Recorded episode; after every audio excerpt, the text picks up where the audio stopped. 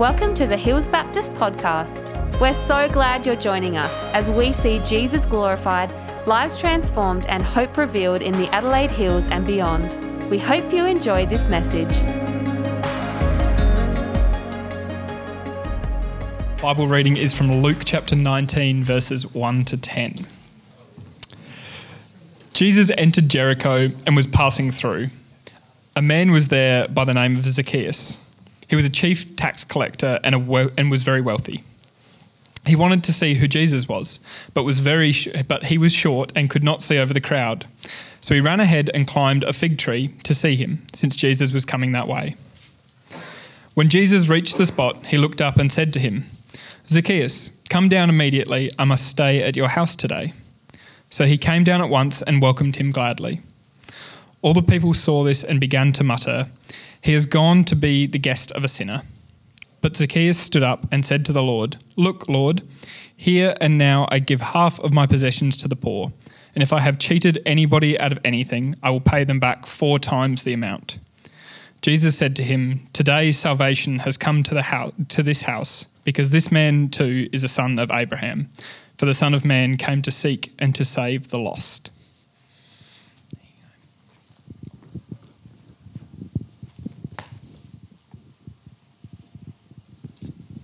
Thanks, Chip, and the band um, for leading us so well.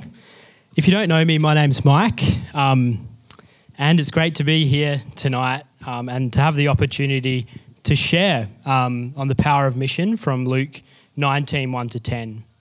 And so, if you aren't aware, our church is in the midst of May Missions Month, um, which is great. What's the purpose of May Missions Month besides really good alliteration, which Christians love for whatever reason? Well, it's an opportunity to hear stories from the missionaries that we support. Um, it's an opportunity to raise funds for them. And it's an opportunity to learn from Scripture about the nature of God's mission. So it's all really good stuff.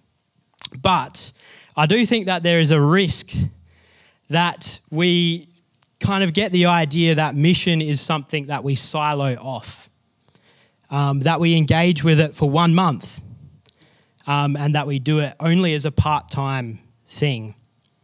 And maybe also that it's for the special people, the ultra Christians who are willing to go overseas or whatever it is. I want to suggest another reason for May Missions Month.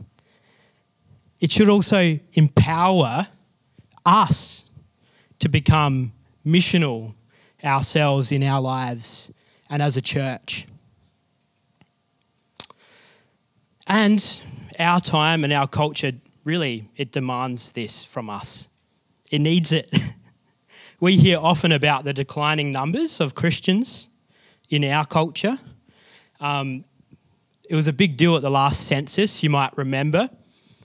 It confirmed what we all know that the number of Christians is on the decline in Australia. And so, with this in mind, you might say that the mission efforts of the Western church can sometimes seem a little bit lackluster. And in fact, one stat that I read when I was preparing this sermon suggested that there's actually declining interest in missions from evangelical Christians in Western countries. So I've been given the topic, the power of mission, to, to talk about today. And with these in trends in mind, um, it immediately prompted a few questions for me. And they are number one, is our, is our congregation, our community, the night service, involved in mission that could be described as powerful, impact, impactful, and transform, transformational, transformative? And if not, and this is the question that I want to focus on tonight, I guess it's an, op- it's an open question, the first one, if not, if so. But if, if we aren't, what will actually empower us to become a missional community, a missional church? Well, if we could just go to my next slide, that would be good. In year 11 chemistry, I learnt about catalysts. Does anyone know what a catalyst is? Good. well, my knowledge of catalyst stems from year 11 chemistry, and I didn't have time to fact check. Um, but essentially, a catalyst is a substance that increases the rate of a chemical base reaction that would otherwise be a little bit of a fizzle. And so a catalyst makes a reaction more vigorous, more explosive, more exciting. And like I said, I'm not a science guy, but these facts are seared into my memory after one chemistry lesson. In year 11 chemistry, I had a teacher who wasn't so loved, unfortunately, because she was a very nice person. And it was all despite her best efforts. She just was one of those teachers who wasn't very well liked by students, which is sad. And so, to try and bolster her popularity with the student ranks, she started emulating another teacher who was doing very exciting experiments um, and had really good slideshows and things like that. And so, one day, we were doing one of these experiments, and it involved catalysts. And the particular experiment, I can't remember the details of, it, of what it was, but it was one of those ones that produced a whole lot of flames and smoke and that kind of thing. Very visually impactful. And so, because she's safety conscious, she had the fume cupboard set up. But the principal was taking a potential student and their parents on a tour of the school. And he thought that this experiment would be a really, I guess, exciting opportunity to advertise, you know, the facilities and different programs that the school offers. But unfortunately, my teacher had obviously kind of overdone the catalyst bit of that experiment. And the result definitely was exciting. The smoke and the fumes and all of that poured out of this, um, what are they called? A beaker? until the fume cupboard actually caught on fire. and so the catalyst, in this case, transformed an otherwise benign um, fizzle of a chemical reaction into something cataclysmic. cataclysmic. That's how you say it, I think. Something impactful. In some ways, I think that we may need a catalyst that will transform our mission activities from, you know, maybe a little bit of a fizzle, maybe not, into something, something powerful, something impactful. It's tempting, um, I think, sorry,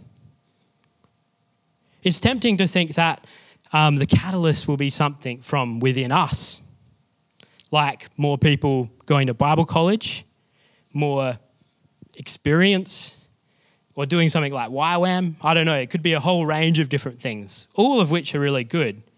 But we can have all of these things and still be detached from the true catalyst of mission. And so, if our own efforts aren't going to catalyze mission, what will? Well, I'm going to break all the laws of preaching tonight, and I'm going to begin with the answer.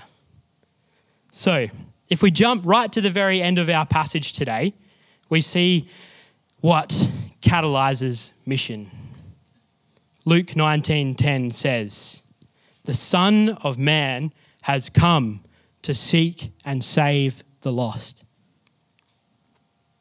Jesus himself has a mission. He has been sent. He comes to us in order to save and seek the lost. And in other passages, we see that the whole Trinity is involved in this enterprise. So, out of the depths of God's love, the Father sends a Son who freely comes to reconcile us to God. And then the Son gives us the Spirit as our friend, our guide, and our comforter. And this isn't just something that God does kind of in his spare time on the side. It's not a part time hobby. It's actually essential to his very nature. God is a missionary God. This means, as the missiologist, which is someone who studies mission, David Bosch, he put it like this The church, nor any other human agent, can ever be considered the author or bearer of mission. Mission is primarily and ultimately the work of the triune God, creator, redeemer, and sanctifier for the sake of the world. It's a good quote. Mission is catalyzed by God and by God alone. And so then the mission that we take up as individuals and as the church is nothing other than participating in his mission. So that's the answer. It's a really good theological truth. And it probably feels a little bit heady and distant from our actual everyday lives. What does it actually mean to live by this truth? To embody it in the DNA of our church culture?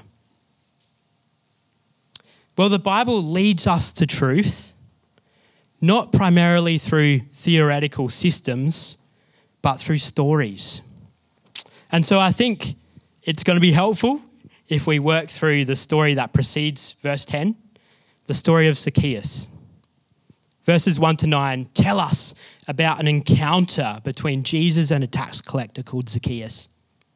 And this, the story demonstrates how God catalyzes mission. So, the first thing, which is the slide up there, is we're going to have a look at Zacchaeus. And he's a bit like that kind of fizzling base reaction. You know, not much is going on. Luke tells us a bit about him, and we get the sense that he's not a very nice guy. He's nasty and greedy. Um, and he's definitely not a good candidate to become involved in God's mission. And then, my next slide, um, we're going to see that Zacchaeus encounters a powerful catalyst of mission um, Zacchaeus has a transformative encounter with Jesus. And I would recommend if you are playing with chemicals anytime soon, wear gloves, unlike the diagram. And then finally, my next slide, we're going to explore the reaction. What impacts does the interaction with Jesus have on Jesus, on Zacchaeus? Sorry. So, first, my next slide, please we're introduced to Zacchaeus. Is that, did I spell something wrong? Or? Oh, no, okay, good. In verse 1 and 2, it says that Jesus er, entered Jericho and was passing through it. A man was there named Zacchaeus. He was a chief tax collector and he was rich. And so Zacchaeus is a bit like a fizzling base reaction, as I said. If there is anyone who's never going to be involved in God's mission, it's him. On the surface, the story seems to have the cute factor. Sunday schools love to act out the Zacchaeus story.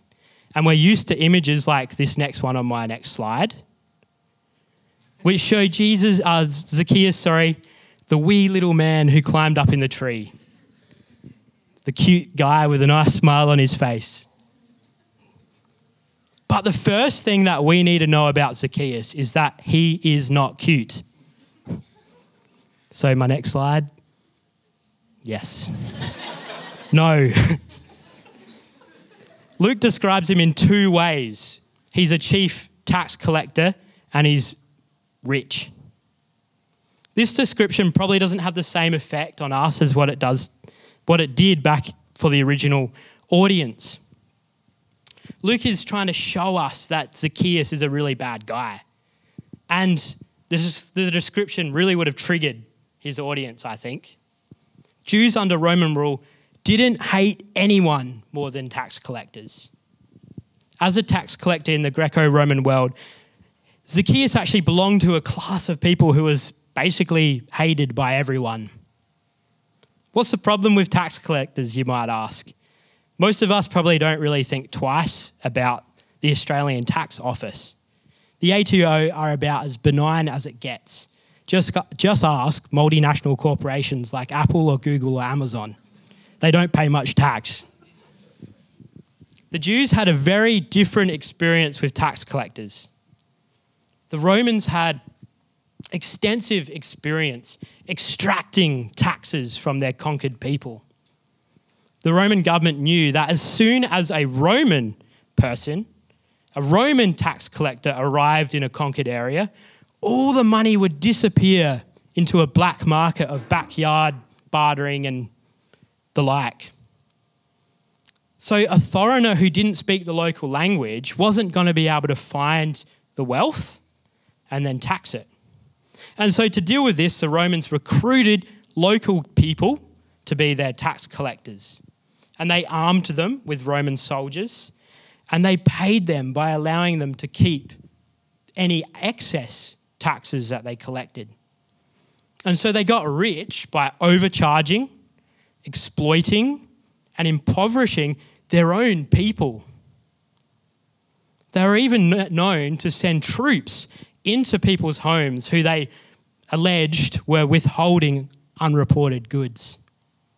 So naturally, tax collectors were not popular. They were seen by the Jews as traitors to the nation, to their families, and to God Himself.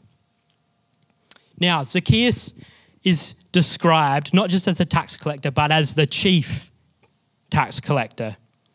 And so he stands at the top of this system. You know, um, if he was just a, if, if just run of the mill kind of tax collectors were very unpopular, then you can imagine that Zacchaeus is probably a much worse guy. His, LinkedIn profile probably sounded something like this I'm Zacchaeus, and I excel at using the force of conquering foreigners to extort a great deal of wealth from my own people by betraying them over and over again. to be a tax collector, in other words, you had to be a special kind of person, nasty. So Zacchaeus isn't off to a good start as a candidate for mission. But it gets even worse. There's a re- reason Zacchaeus does this job. And it's the same reason that people to this day excuse all manner of bad behavior. Well, one reason, and it's because he's greedy. He wants money. Luke tells us that, re- um, that Zacchaeus is rich. And Jericho was a particularly like good place to be a tax collector at the time because it was near an important trade route and it had um, a famous balsam industry. And I think balsam is a tree which you get an oil from. But anyway, there was a lot of money floating around.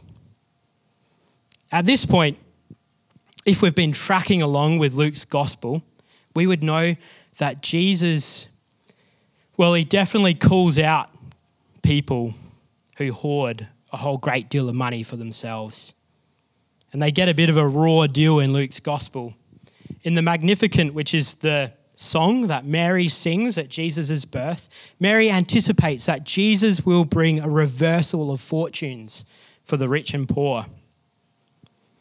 In one of Jesus' parables, um, in the Gospel of Luke, poor, mistreated Lazarus is lifted up in the afterlife, while the unnamed rich man who exploited him in this life um, suffers.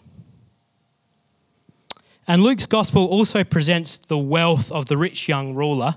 We're probably familiar with that story. Um, as an obstacle to salvation. He couldn't detach himself from his possessions to follow Jesus. And so I think we've got to have that in mind, right? Luke wants us to think that Zacchaeus is nasty and greedy and that he won't make well if he encounters Jesus that encounter wouldn't go well if it happened. It'd be laughable to suggest that he could ever be involved in God's mission. And so, if the church can sometimes be a little bit of a fizzle, Zacchaeus is much worse, right? He's even an even worse candidate. He's definitely actually having a powerful impact on the lives of the people around him, but it's for all the bad reasons. And so, go to my next slide my next point. The story does continue. Zacchaeus has this life changing encounter with the catalyst of mission, with Jesus. What brings about this encounter? Well, in verse 4, uh, 3 and 4, Zacchaeus wants to get a look at Jesus. He wants to see Jesus. It says he was trying to see who Jesus was, but on account of the crowd, he could not because he was short in stature. So he ran ahead and climbed a sycamore tree um, to see him because he was going to pass that way. Now, I think that some people make too much out of Zacchaeus' actions. I think some people think that um, his actions really deep down reveal him to be a nice guy, a seeker, that he thinks that he has some great sense of need that he's going to get fulfilled if he sees Jesus. But notice actually that Luke doesn't give us any details as to why um, Zacchaeus wants to have a look at Jesus. These people also overdo the effort um, that Zacchaeus goes to to get a look at Jesus. Some people describe him almost like he's on this grueling quest um, to kind of reach his goal, but it's not actually that difficult to climb a few branches of a tree. It's interesting to note that, G- that Zacchaeus, as opposed to other people um, in Luke's gospel, he doesn't cry out like the blind man does in the story that is actually before this one. And he doesn't like struggle against the crowd like the woman who touched Jesus' robe and was healed. And so I think there's a temptation to read into Zacchaeus' actions and to speculate about what his motives might be. We want to try and find something in Zacchaeus himself to explain the encounter that Jesus has with him. And it's an interesting tendency that we have, I think. But there's nothing to be found in Zacchaeus. The strategy of climbing the sycamore tree, it, at best, what it shows us is a lukewarm interest. It would only produce a distant contact between him and Jesus with no communication between them. He wouldn't have been expecting a conversation. It's also possible that his motives were impure. Maybe he actually even sensed Jesus to be a, a threat to his power and position um, in Jericho. And so he wanted to, you know, check out who this guy was. We really don't know because the story doesn't dwell on this point, which is, I think, the point. He's just kind of passive in the story. And of course, we expect that Jesus will just walk, walk him by. But in verses 5 to 6, there's this abrupt change in the course of the narrative. Zacchaeus has a encounter with Jesus, and it's far more than anything he was bargaining for. At best, Zacchaeus is making this lukewarm effort to see Jesus, but Jesus initiates an encounter with him. And we see that Jesus' strategy is full throttle. He doesn't just kind of walk by um, Zacchaeus and, you know, Zacchaeus gets a look. He doesn't give him a wave, he doesn't give him a nod. He stops his entourage. He leaves the road. He pushes through the crowd he walks over to the tree, and in verse 5, it says, He says, Zacchaeus, hurry and come down, for I must stay at your house today. The encounter doesn't happen, right, because Zacchaeus climbed the tree. Luke makes it clear that Jesus is the catalyst of the encounter in this story. He's the one that initiates um, the proceedings. And there's nothing happenstance about this either. Luke actually is trying to, I think, give us the impression that it was planned all along. Upon arriving at the tree, Jesus looks up and he addresses Zacchaeus by name. It's as if he knew who Zacchaeus was. Jesus also says that he must stay at Zacchaeus' house today.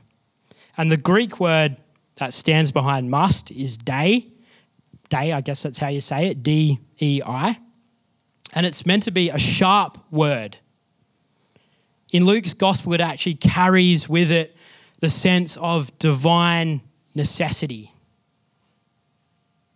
There's a forcefulness about it. And all of this needs to happen today, right away, because it's urgent. And so these details give us the sense that the encounter with Jesus, uh, with Zacchaeus, had been Jesus' intention right from the beginning. Luke is framing the encounter as an essential component of God's eternal divine mission. And the encounter happens because, as verse 10 puts it, the Son of Man has come to seek and save the lost. And so Jesus bears him down. How then does the encounter unfold? Zacchaeus, as we saw, has been a really bad guy. And so we might expect that when Jesus approaches, that he's going to hound him for all his bad behavior, you know, and put him in his place and set him right. But shockingly, it all unfolds with an offer to stay at his house. And that would mean conversation, a meal, friendship, even, a connection. And in this culture, eating with people carries a lot of weight, as it does in a lot of cultures today. It's almost even a political statement. It's actually marking out who your group is. And so, you know, even philosophical groups at the time ate together to show that they had a shared unity, identity, purpose, all of that. And so I've been really overdoing this catalyst metaphor. But, and this is where Jesus actually differs from a chemical catalyst. Because a catalyst impacts on a base reaction, but the catalyst itself doesn't change, isn't impacted upon. It doesn't change its chemi- chemical structure. There, there remains a clear separation between the base reaction and the catalyst. But Jesus' approach towards Zacchaeus comes with an offer of intimacy and fellowship. Um, so, the Orthodox Metropolitan, which is an Orthodox bishop, George of Lebanon, which is a very cool name, he puts it like this The Saviour amalgamates himself with those who are called to salvation, which is pretty amazing. So, verse 7 demonstrates that this encounter comes at a cost for Jesus. It says that all those who saw him began to grumble. And he said, and, and, and said, sorry, he has gone to be the guest of one who is a sinner. So, to bring about this fellowship, this encounter with, with Zacchaeus, and accomplish his mission, Jesus had to contend with the crowd. Jesus had to resist their expectation for social respectability. The people of Jericho are utterly scandalized by the thought of Jesus having anything to do with a tax collector. And this is a common theme throughout Luke's gospel. They like Jesus' miracles, but they grumble about the company that he keeps. And so Jesus doesn't care. he fellowships with those who are on the fringe of society with reckless abandon. He crosses social barriers in order to eat and drink with sinners, prostitutes, tax collectors, that they may experience the grace of God. And ultimately, these associations have an extraordinary cost. You know, I said that catalysts aren't impacted upon, they aren't changed, but in a way, Jesus is. he's actually dishonored because of his associations. And it leads to his vilification. And the story that we're looking at today, you would notice that it says that Jesus is on his way, is on his way through Jericho. And what he was doing, he was, he was on a journey to Jerusalem, which ultimately culminates in his death on the cross for us. And it's for these reasons, these associations, these fellowships, that he was so hated by the elites um, that they put him to death. Jesus was willing to die to establish fellowship with sinners, with marginalized people, um, and probably with people like us. So, could I have my next slide, please? So far, through this story, we've come face to face with the missional God who seeks and pursues fellowship with sinners. And we've seen that Jesus catalyzes a fellowship and relationship with Zacchaeus. Now, verses 6 and 8 show us the reaction that this actually has in Zacchaeus' life, and it is explosive. Remember only a few verses prior that Zacchaeus was nasty and greedy. He was not a good candidate for fellowship and transformation. Now, Jesus had had, had a bit of experience and practice winning over tax collectors in the past. In chapter 7, Jesus was described as a friend of tax collectors. Levi, the tax collector, became even a disciple. So he's clearly good at what he does, but you probably think that, you know, we're facing a chief tax collector here. This is really going to test his mettle, you know. Maybe it won't be so um, explosive.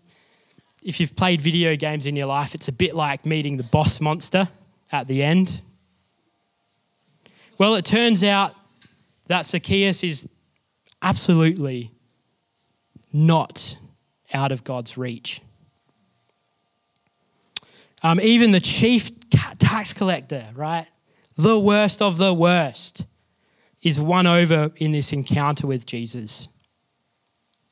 God's mission to establish friendship with sinners, with us, it crosses all barriers, it crosses all divides, it crosses all obstacles, even those within us and it succeeds.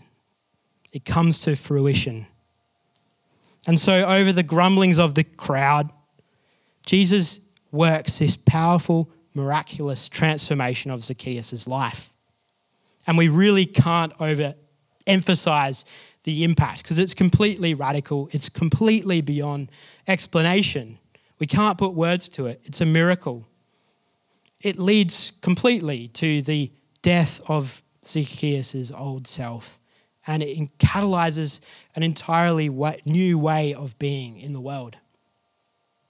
And so, verse 6 pictures Jesus, uh, Zacchaeus' initial reaction to Jesus' command. It says, Zacchaeus hurried down and was happy to welcome him. Essentially, I get the picture that Zacchaeus joyfully leaps out of the tree you see, before anything else, fellowship with, with um, Jesus produces an immediate explosion of joy in this nasty, greedy tax collector. It is abundantly clear that Zacchaeus is just a changed man. He's got a changed heart, and his inner motives have been transformed. And this is where all mission should begin as a joyful, joyful response to God's work in us. As Lesslie Newbigin writes, there has been long a tradition which sees the mission of the church primarily as obedience to a command. It tends to make mission a burden rather than a joy, to make it part of the law rather than part of the gospel. If one looks at the New Testament evidence, one gets another impression. Mission begins with a kind of explosion of joy. The news that the rejected and crucified Jesus is alive is something that can't be suppressed. Now, Jesus' um, fellowship with Zacchaeus, it also produces a shock wave that extends beyond himself, beyond Zacchaeus. Zacchaeus is swept up into the mission of God and he begins to actually participate in it. Verse 8 says that Zacchaeus stood up and said to the Lord, Look, Lord, here and now I give half of my possessions to the poor. And if I have cheated anybody of, out of anything, I will pay back four times the amount. And I just want to say that, you know, involvement in God's mission, it starts right away.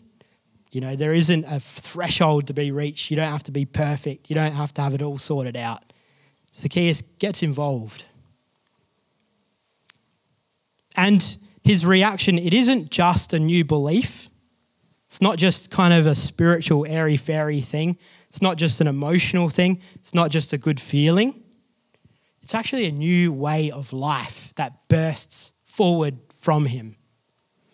It has a social impact, an impact beyond himself. We see in verse 8, Zacchaeus does two things. Firstly, Zacchaeus rights his past wrongs by restoring what he defrauded fourfold. And the Jewish law required that cheaters and robbers that they, they had to make a restitution by giving the original amount and then one fifth extra. Not a very harsh punishment, in my opinion.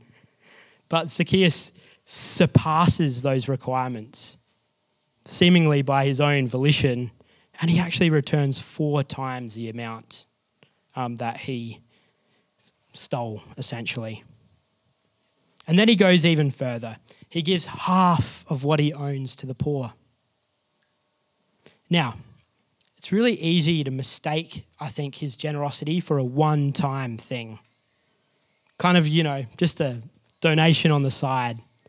But it actually more than likely indicates that Zacchaeus is establishing ongoing relationships with people.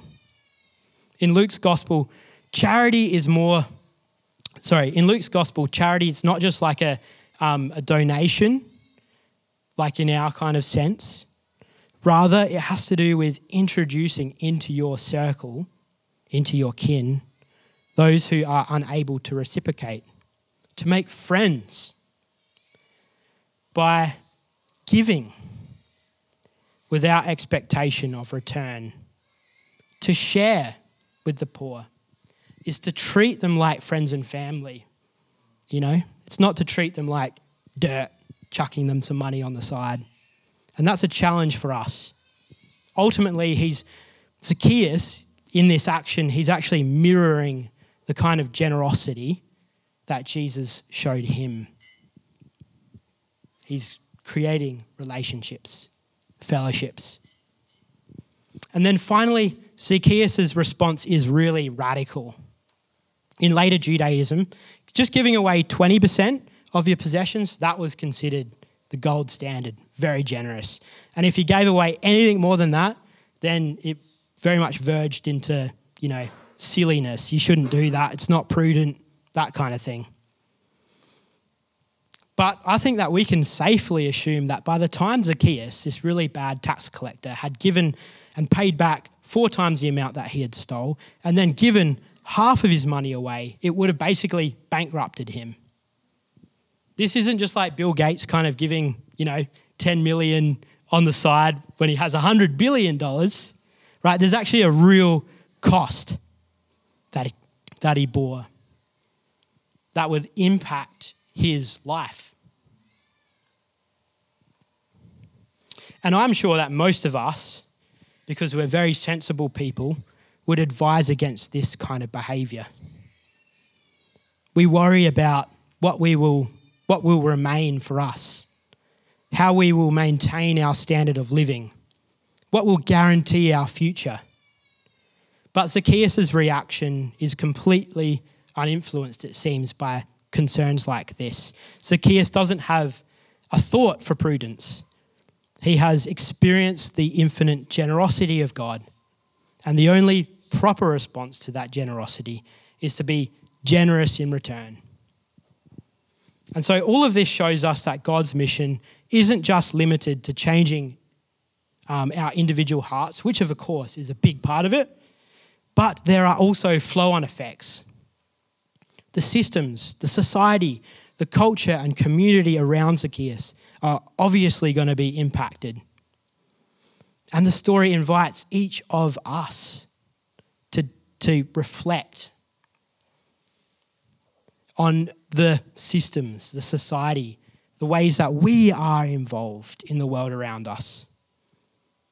We can't anymore pretend to be righteous while we're profiting from systems that crush other people.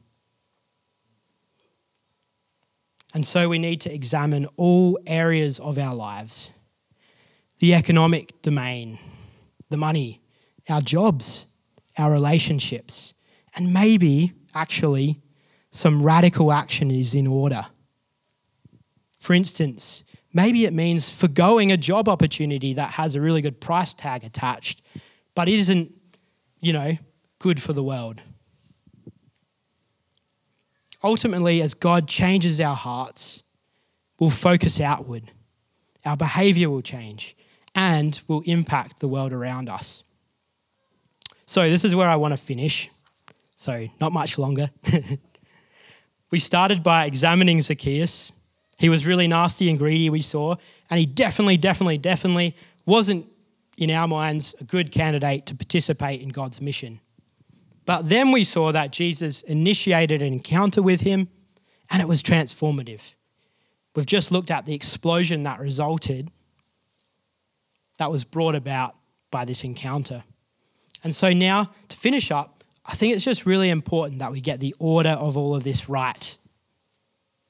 The order of events in Luke's um, story is not that Zacchaeus was loved and accepted by Jesus because he did good works. The order was um, that he did good things because he was loved and accepted by Jesus without any conditions, with no ifs, no maybes, no buts. And so, Zacchaeus, he doesn't go off to Bible college. He doesn't get on a plane, whatever it is. Instead, Jesus has graced him with a relationship, with fellowship. And where Jesus is, their salvation is. Jesus declares in verse 9 Today, salvation has come to this house. Because this too, this man too, is a son of Abraham. And so it was only when Zacchaeus had experienced the compassion and generosity of God toward him, a nasty, greedy man, that his heart was transformed and he became compassionate and generous. So I began with the question How will mission be catalyzed in our church, in our lives, in our community? Well, the Zacchaeus story, I think, gives us a way forward. We won't be changed by trying harder. It is the generous, gracious mission of God to establish fellowship and a relationship with us. And that is the catalyst of all change, all heart change, all life change, all social change. And the Apostle Paul understood this. In 2 Corinthians 8 and 9, Paul wants the people to give an offering to the poor. And interestingly, what he doesn't do, he doesn't command them, which he could have done. He doesn't demand them. He doesn't kind of put all this pressure on them. Instead, Paul vividly says, You know the grace of our Lord Jesus Christ, that though he was rich, yet for your sakes he became poor, so that you, through his poverty might become rich. When he says, You know the grace, he's moving them to recollect, to remember the gospel, the mission of God towards them. Paul is saying, Reflect on his costly grace. Reflect on that grace until you are changed into generous people by the gospel in your hearts. So, the solution to our kind of inactivity, our apathy, is not to do a whole lot of stuff, it's to reorientate our lives to the generosity of Christ expressed in his mission, to fix our eyes on Jesus. This is the news of what God has done to reach us, the gospel. It's not advice about how to reach God. Jesus, whose love is more extravagant than we can measure, came, entered the world, gave his life on the cross, was physically resurrected, so that through the grace of God, fellowship with him, and a new transformed life is available to us. When we encounter Jesus, he will light up our lives with joy and purpose. Let's pray. And before we pray, actually, if to encourage us to use the worship time after, it's a time for response. It's an opportunity to um, reorientate to the gospel, to what Jesus has done for us. If you like prayer, if you feel like you want to do something to signify that, come to the front um, and there'll be people to available to pray for you. So let's pray. Uh, dear Lord, thank you so much that you sent your son Jesus. Thank you, Lord, that you are a missional God. Thank you that you give us your spirit also. Lord, we pray that that truth would really sink into our hearts, that it would transform us. And we pray that as we go into our lives, um, that we would be willing at times to be radical if need be. Um, yeah, that we would, um, yeah, allow, allow, allow you to lead us and prompt us and to guide us. That we would become, yeah, participants in your mission, God. Lord, we're, we're struck by your grace and generosity to people like us who didn't deserve your love, but whom you love and sent your Son for. Amen. Thanks for listening to the Hills Baptist podcast. If you'd like to partner with us in developing and equipping passionate disciples who love God, love people, and boldly share the gospel, you can do that at hillsbaptist.com forward slash giving. We pray this message has empowered you to live and love more like Jesus. Have an amazing day.